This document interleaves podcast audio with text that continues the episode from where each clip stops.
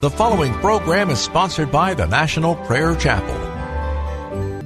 So let's just come together tonight and offer this song as a prayer and ask God to prepare us. Lord, prepare me to be a sanctuary, pure and holy, tried and true, with thanksgiving. I'll be a living sanctuary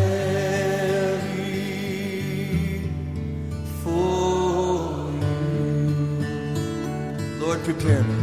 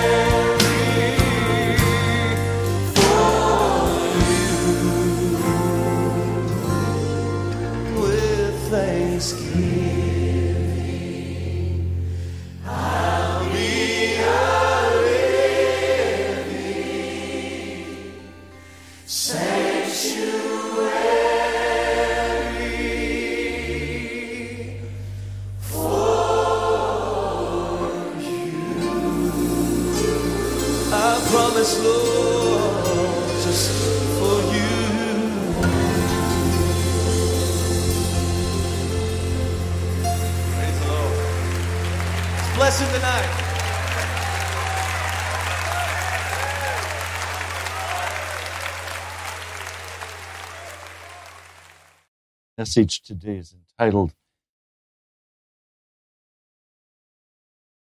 House of God. House of God. Mighty King, Your house is where you live. My house is where I live. Lord, would you reveal that to us today? Thank you, Jesus. I pray in your holy name. Amen. Jesus did not come with bad news. He came with good news. And the good news was that the kingdom of God was near.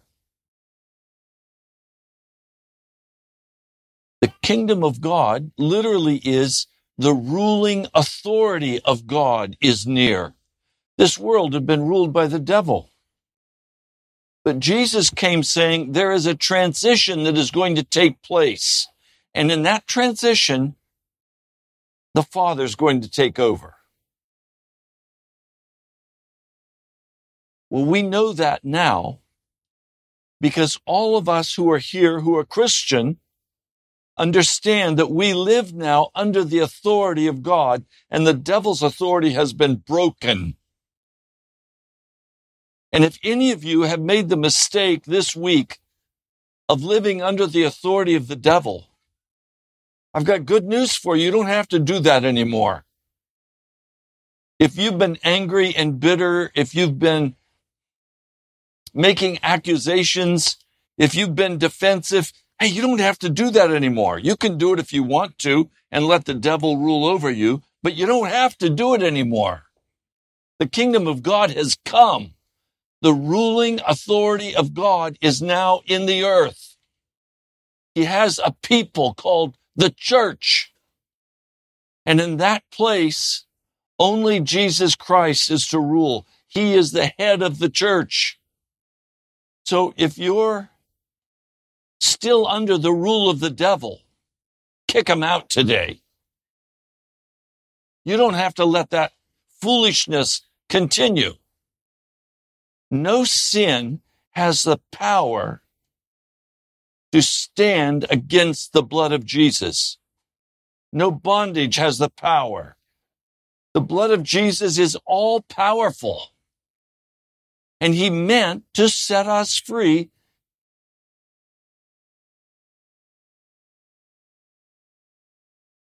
and to make of us the house of God. Now I'm going to show you that in the scriptures. I don't know about you, but that's such good news to my heart. I have lived many years under the lash of the devil. I'm done with it.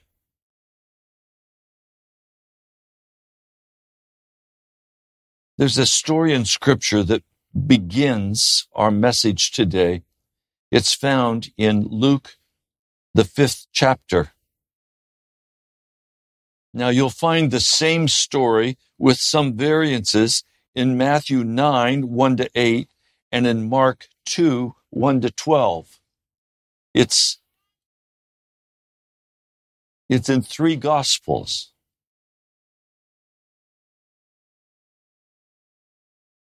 There was a day when Jesus went to Capernaum. Capernaum was his headquarters. He worked out of Peter's house.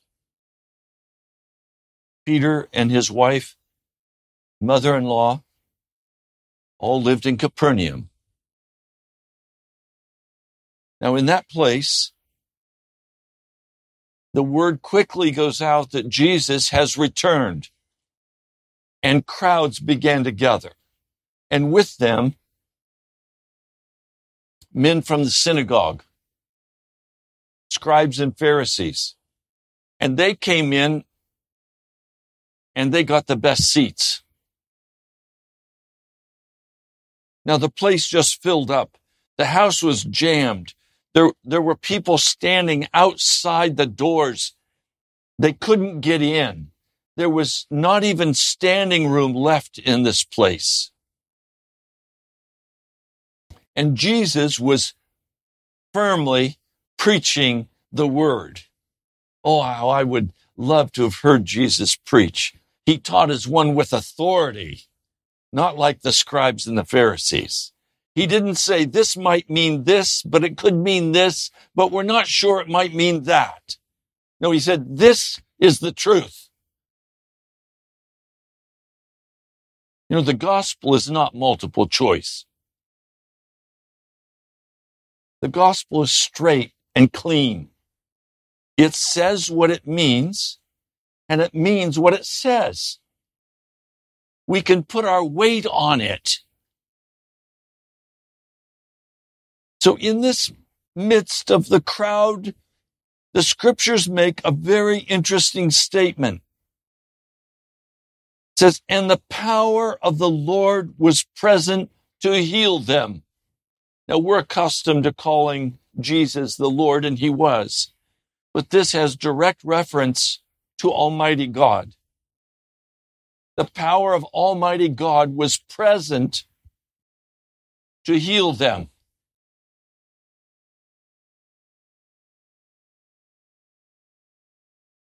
And there was a man he was laying on a pallet. He was being carried by four men. He was completely paralyzed. He was in utter despair of his life. Doctors could not help him. He had made a decision that he would have to lay on this pallet until he died, and he wanted to die sooner than later.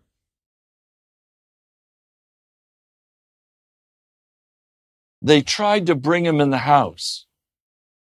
Can you imagine trying to bring a man laying on a pallet into a crowded place? No one was willing to give up their place uh, listening to Jesus. They couldn't get him in. It says all they wanted to do was bring him in and lay him before Jesus because they knew that if they could get this man into the presence of Jesus, like the woman with an issue of blood, if she could just touch his clothes, she knew she'd be healed. They were saying, if we can just get this man into the physical presence of Jesus, the power of God is flowing with him and he will be instantly healed. Well, they couldn't, they couldn't do that. So they took him up on the flat roof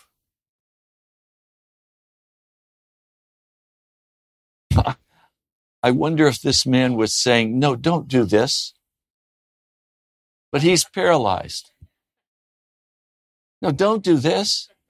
We can't destroy Peter's house. I want to tell you, when you start to serve God, your couch may get food on it.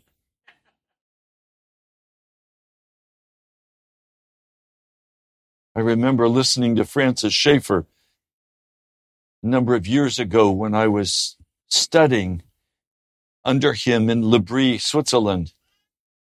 And he said, if you dare to open your house to other people, expect that they will destroy your furniture. I've experienced that.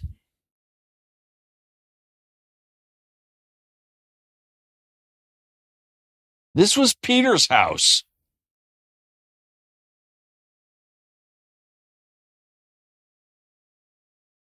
They could not find a way in, and so they took him up on the roof and they began to remove the tiles. Now imagine we're here in this room and suddenly someone up above starts to rip out the, the ceiling and the dirt and the debris begins to fall down on your head. Certainly Jesus was distracted from his sermon. I wonder at what point he stopped preaching and just stood with a smile, looking up, waiting for them. And I wonder how they knew exactly where Jesus was, so they knew where to dig.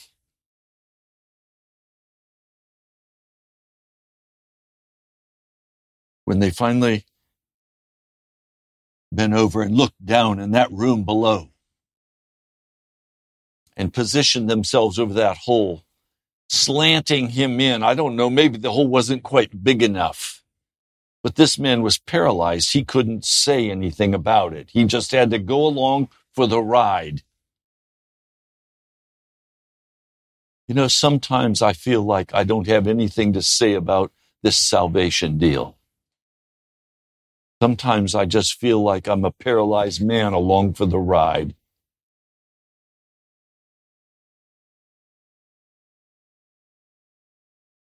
They began to drop him down.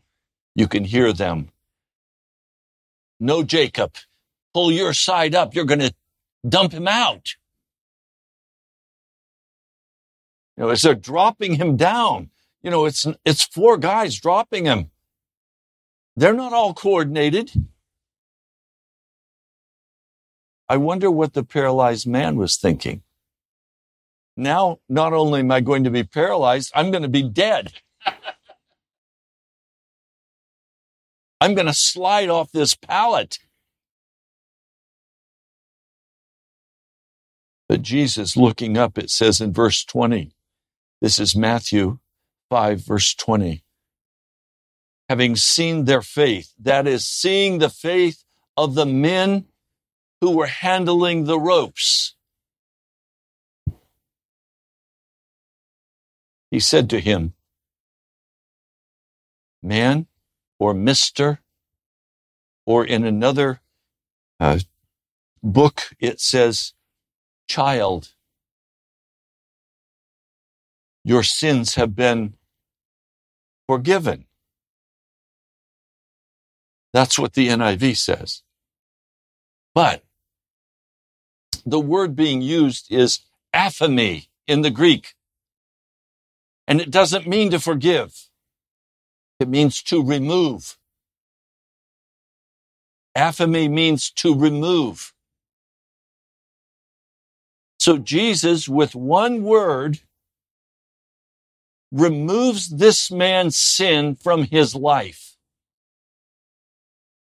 Forgive tells us that the penalty of sin is removed. I'm not content to have the penalty of sin removed from my life. I need my sin utterly removed. Now I'm going to show you in just a minute when God comes to make his house with us, he doesn't make his house with people who are dwelling under the kingdom of the devil, still walking in sin. Grace is a gospel word that has been utterly corrupted. Charis, the word for grace, means the divine influence of God. It means the divine influence of God. What is God's divine influence? To righteousness. So if we look honestly at the word charis, charis cannot continue to exist where there is sin. Either there is sin or there is charis because charis drives out sin and sin drives out grace. So it's one or the other. It's not both and. As grace increasingly flows into the life of a person, it removes sin. It teaches us, according to Titus, to say no to ungodliness and unrighteousness. So grace is what brings to us righteousness and healing and makes way and builds a place in our lives for righteousness to dwell so that God can come and make his house in us.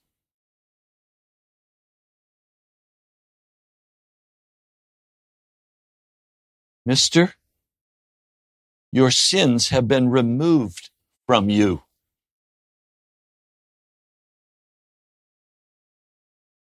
Do you need to hear that today? Do you need to hear God come to you and say, I am removing from you your sin. I'm not just forgiving you. I'm not just saying, okay, I won't punish you for the past. He's saying, I'm coming to remove your sin. I'm coming to take it away from you. To lift it up off of you so that you no longer walk in it. You are set free. You are healed. You are restored. The scribes and the Pharisees, verse 21, they hear this and they begin to reason. God always likes people to reason. He says, though your sins be as scarlet, they'll be white as snow. Now come, let's reason. Logic with me, please, Brother Ed.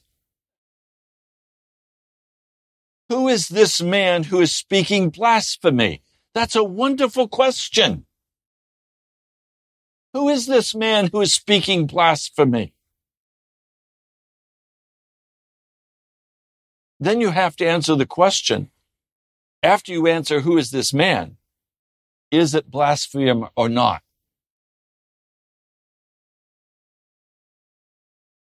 Who is able to remove sin or sins except God only? Great question. The answer is God only. And the answer is this man who's removing sin is God.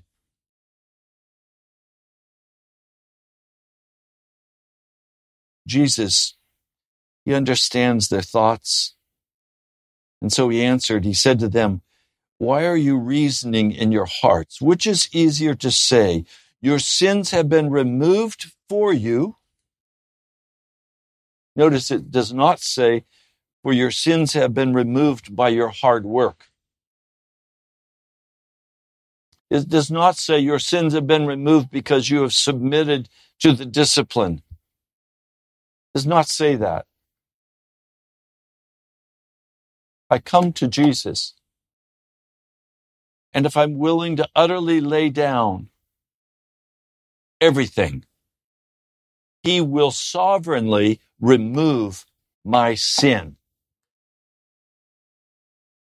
But you see, from age, old age, the human heart has done a dirty trick. Does it in relationships, does it with the boss, and especially does it with God. And that is I'm confronted with my behavior and I say, yes, I did do that. But that's nothing compared to how bad you are.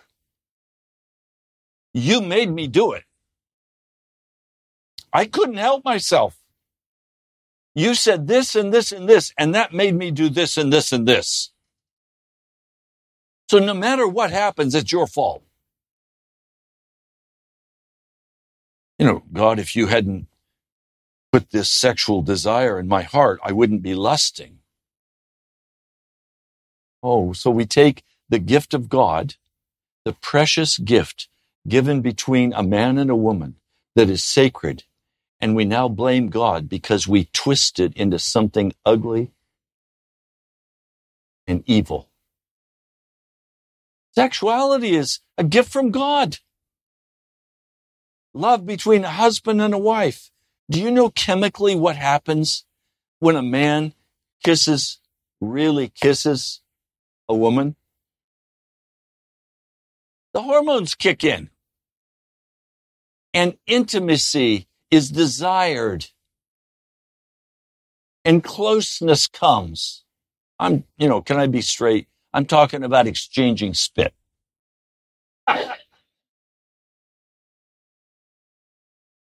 chemicals mixing.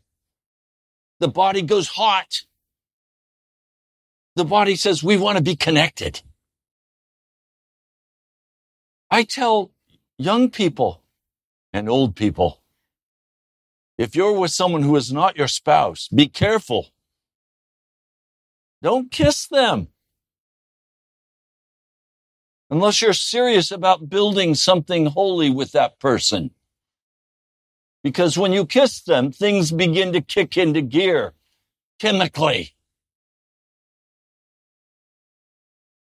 And if you're married and you're not kissing, there's a problem.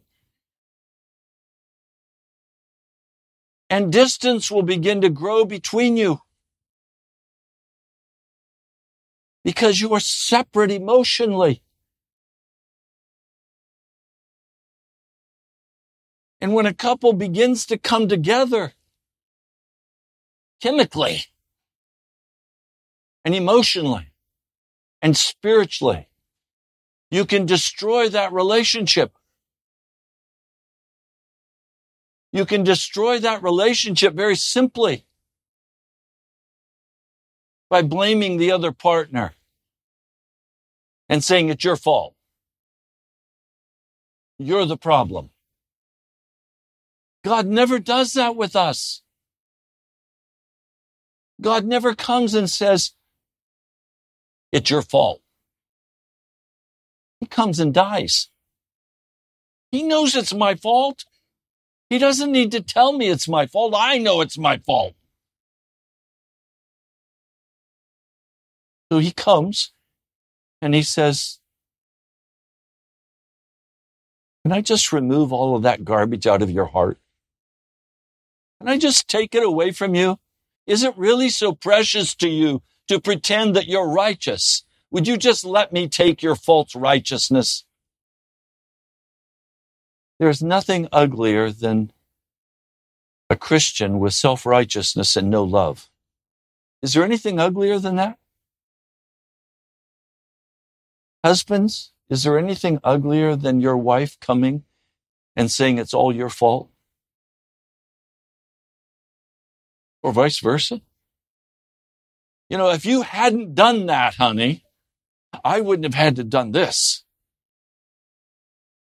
God doesn't work that way.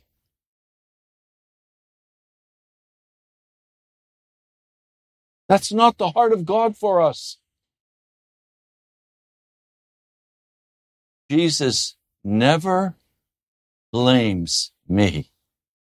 On the cross, he took the blame on himself.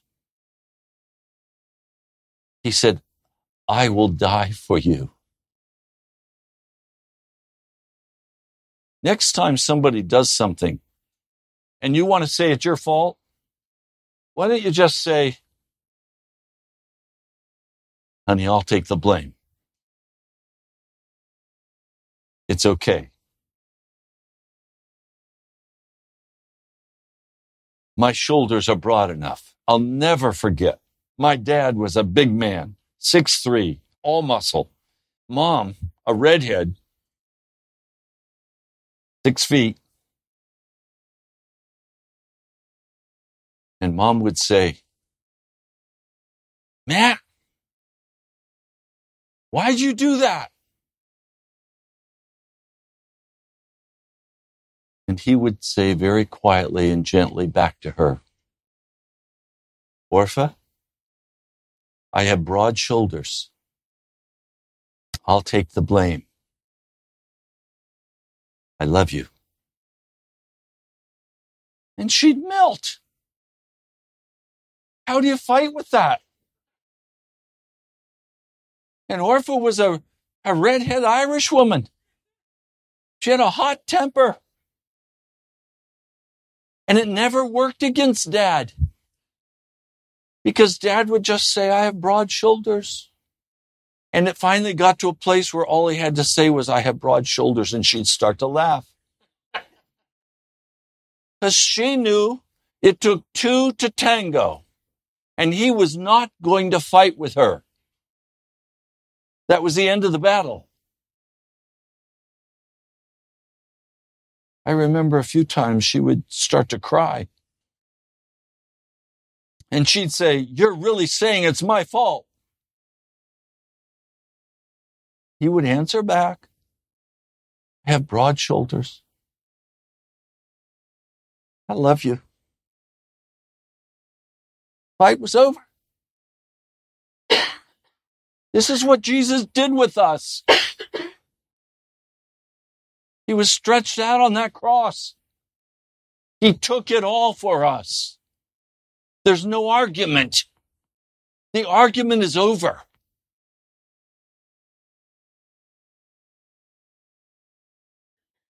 Which is easier to say, your sins have been removed, or to say, rise up and walk around? But that you may know that the Son of Man has authority on the earth to remove sins. He said to the one having been paralyzed, I say to you, rise up. And after having picked up your pallet, you must go to your house. In other words, demonstrate that you walk now without blame. You walk clean. You walk free. What awesome news. Jesus does not say, I will remove your sins, and halfway home, it's going to come on you again, and you're going to hobble. And you're going to finally be in bed again, and you're going to be paralyzed. Doesn't say that. He says, I remove your sins. Now go home and be free. Enjoy your wife and your family. What joy there must have been in that household as daddy walked through the door, healed, restored, made complete. Is there still part of your life where you are paralyzed, where you are dead. There is no longer any reason for any of us to be paralyzed in any manner. We have been granted the cross of Jesus Christ. We have been granted total removal of all sin so that we walk in righteousness before God, no longer sinning against the Lord God of heaven. This is real righteousness. This is not make believe. This is not imputed righteousness. This is not declared righteousness. This is the real deal. Jesus deals in reality. He doesn't deal with a shell game.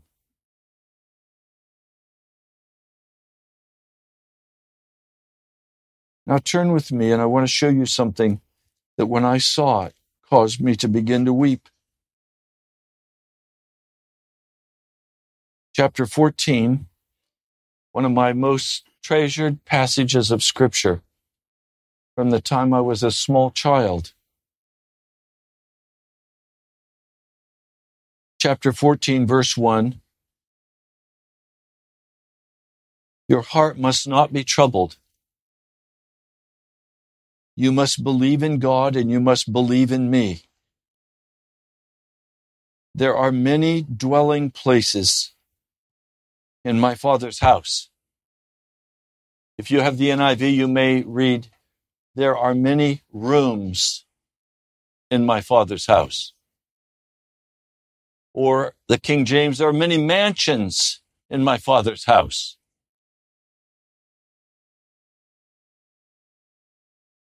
But the word literally in the Greek should be translated there are many dwelling places in my father's house. And if not, I would have told you, I'm going to prepare a place for you. I used to say to my dad, Dad, why doesn't Jesus come? And he'd say, Because this construction on your mansion isn't finished yet. we'd be riding down the street and we'd pass this beautiful house. And I'd say, Daddy, why can't we live now in a house like that? Well, the reason was he was giving 50% of everything he owned to missionary work. And he would say, Raymond, I'm putting the money in the bank so that we can have a house like that. I'd say, Daddy, when can we have it? Well, we can have it when we get to heaven. Jesus is building it right now. So we're paying on it every month. Well, I'd say, Daddy, I don't want to wait. I want to live in that house now.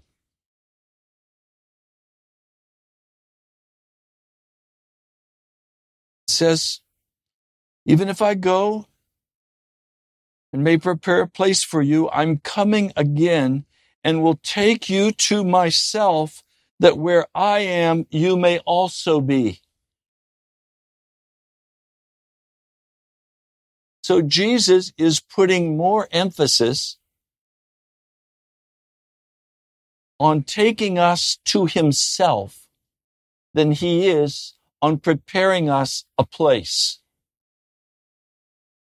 But as you all know, when you get married, you want a place. Why? So you can take one another to yourself. So you can take your wife, your husband to yourself. You can be with the one you love.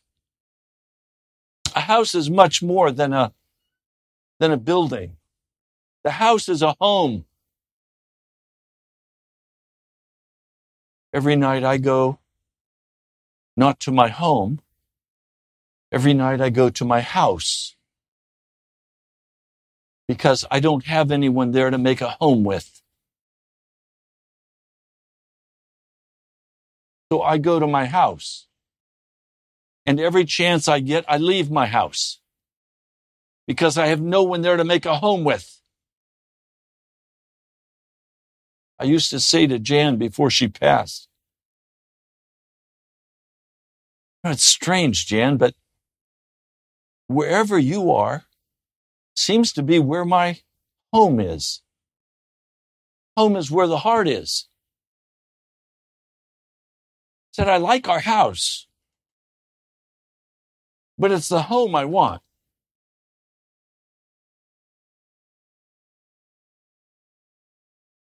I invite people every Friday night to come over to my house.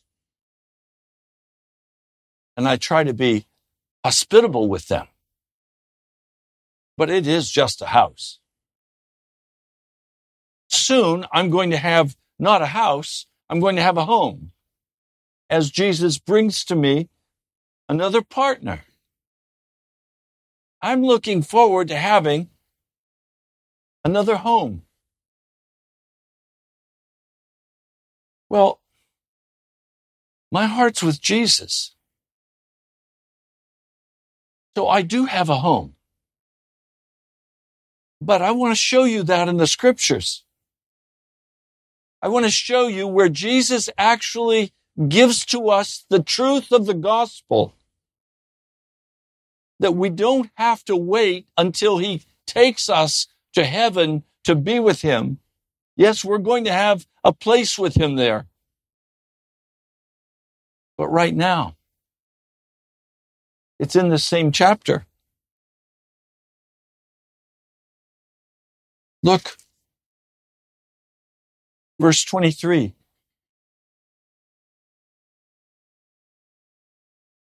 The question was, Lord, but what is what has happened that you're about to manifest yourself to us and not to the world? And Jesus 23 answered them and said to him, If anyone may love me, he will keep my word. And my Father will love him and we will come to him and make a dwelling place with him. The Greek word for dwelling place here is exactly the same as in verse 2.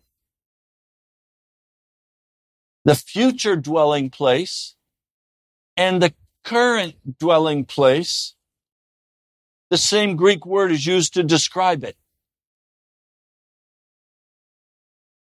Listen, if anyone may love me, he will keep my word. In other words, he will be righteous. And my Father will love him, and we will come to him. The Father and the Son will come to us to create a dwelling place now.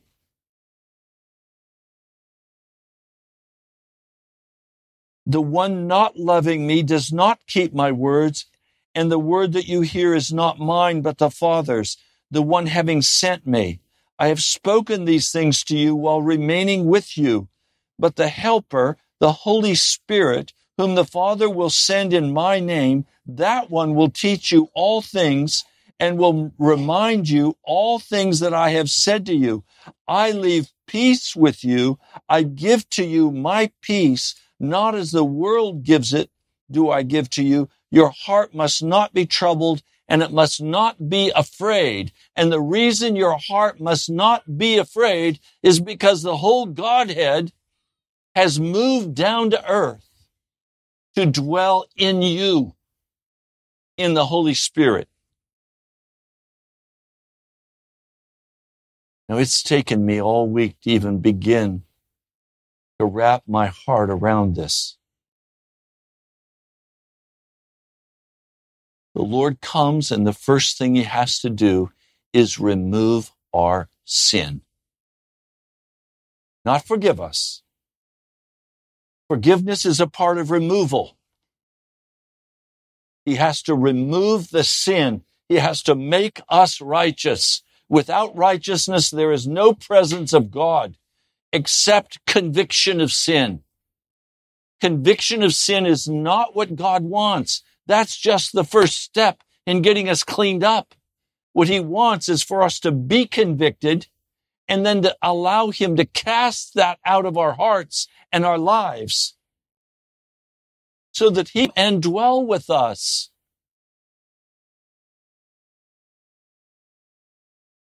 I love that God is impatient. God is jealous. He doesn't want to wait until we get to heaven. He wants to dwell in us now. He wants to fill us with His Holy Spirit now. And yet, for some reason, we seem to be willing to live as orphans and strangers, getting beat up by the devil, living with a troubled heart, because we're distant from Jesus. He came and moved in with us, and we moved out. And we said, no, we, we'd rather live in a house where Jesus, you're over here in this room, and Mr. Devil, you're over here in this room, and I get to choose and pick which I want, I want to be with when I. You think God's going to be willing to have two partners?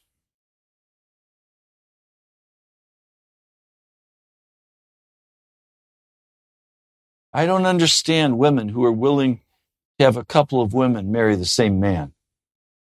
That's the most insane thing I've ever heard. It's the source of trouble, of destruction.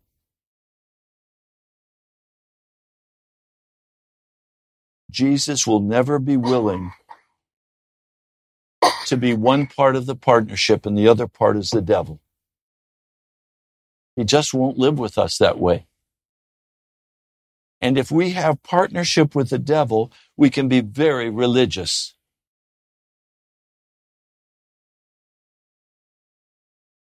We can go to church. We can give tithes and offerings. We can talk religious. We can act religious. But that's all we are religious. There's no power going out from us to heal because the presence of Jesus is not in us. The first thing Jesus wants to do is unfreeze us emotionally and spiritually from the influence and the power of the devil. God did not come to freeze us emotionally, physically, or spiritually.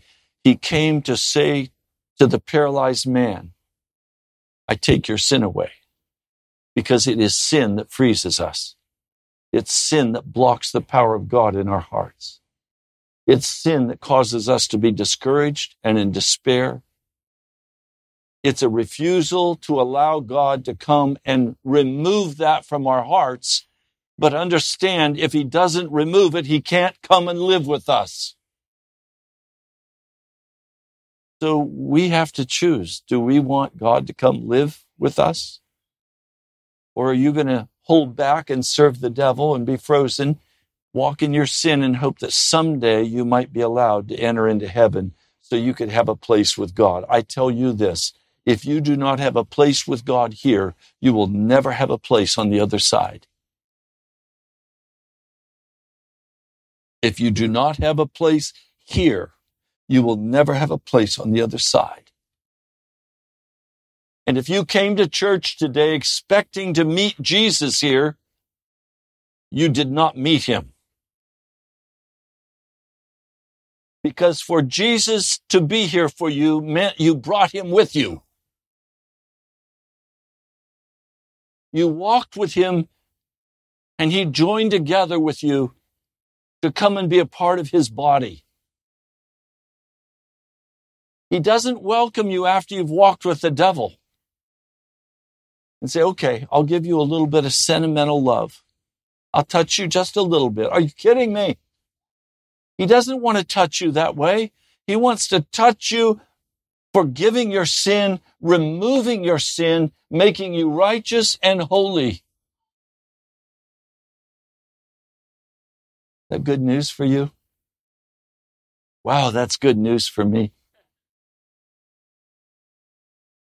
I no longer have to walk in the darkness. I can choose to walk in the darkness. I can choose to play with the devil. I can choose to fight with my brothers and sisters. I can choose to blame people. I can choose to be angry and hostile.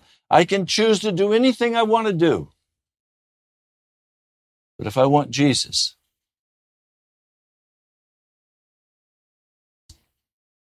I've got to let Him remove that from my heart and set me free and walk in the joy of my salvation. Many people have wrongly believed that all of your life is a series of struggling with sin so that someday when you die, you can be saved. That's a lie from the pit of hell. If you're not washed and clean when you die, death will certainly not release you from sin. Death is the penalty of sin, not the savior from sin. I'm so aware today. I've talked with several of you about this. I'm not going to ask Jesus any longer to strengthen me. Because if he touches me and strengthens me, I'll just go on trying to walk in the strength he's given me. I don't want to walk in the strength he might give me. I want to walk in his strength. I want to walk in the faith of God, not my faith. I've got to walk in the faith of God. I've got to walk in His strength, for I have no strength remaining. I have spent much of my life struggling against sin, and every time I've been defeated. I've learned not to fight against sin. I've learned to resist the devil by going to Jesus. I recognize that it's Jesus my soul wants. I don't want to become somebody. I'm the superman of religious life. Are you kidding me? That's insanity. I come to the one who is King of Kings and Lord of Lords. And He's the one. I walk in His strength. I walk in His power. I'm submitted to Him. He is the love of my heart.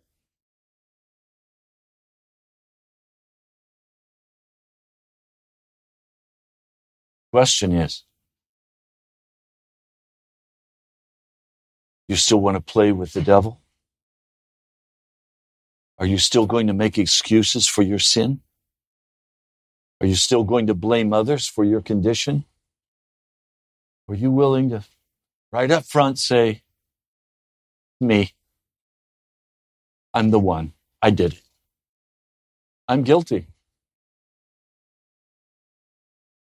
And I have no excuse. It's me. Jesus, I bring you the mess of my heart and the mess of my life. And I ask you to take my sin away and break its power over my heart.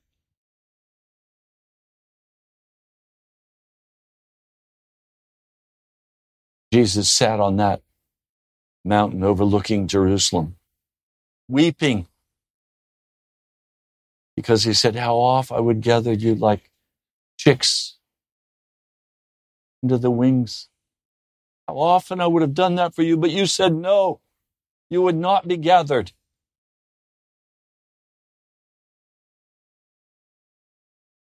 If I'm not gathered, I'll die. If I'm not gathered, I'll die.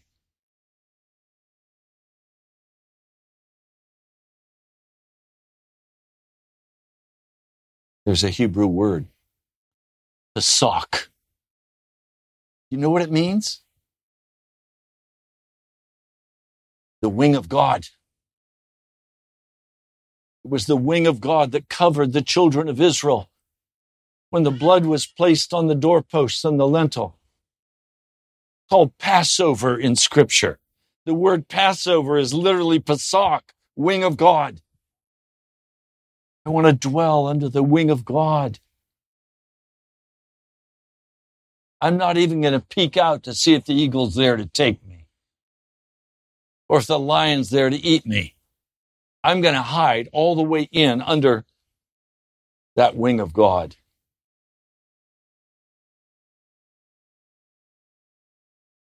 This week, be very clear in your heart. You're either under the wing of God or you're under the wing of the devil. There's no in between.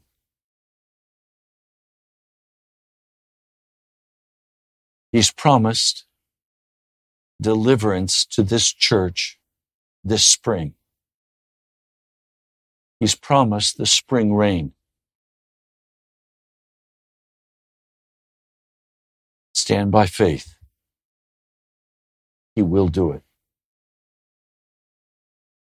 Mighty God, I choose to dwell under your wing. Jesus, I choose to have you come and make a place for me with the Father and with the Spirit. I can't wait until heaven because if I do, I'll die. Lord, I trust you to remove every sin, to wash and cleanse, to make this church free. Lord, I thank you for sanctifying my heart. I thank you for washing me. Lord, thank you. Thank you for your love and your mercy and for your kind actions. Come and make your home with me. Thank you, my Lord. I pray in your holy name. Amen. You've been listening to Pilgrim's Progress. I'm Ray Greenley, pastor of the National Prayer Chapel. Come visit us. I love you, my brother, my sister. I'll talk to you soon. With great joy. Now unto him who is able to keep you from falling and to present you blameless before the presence of his glory.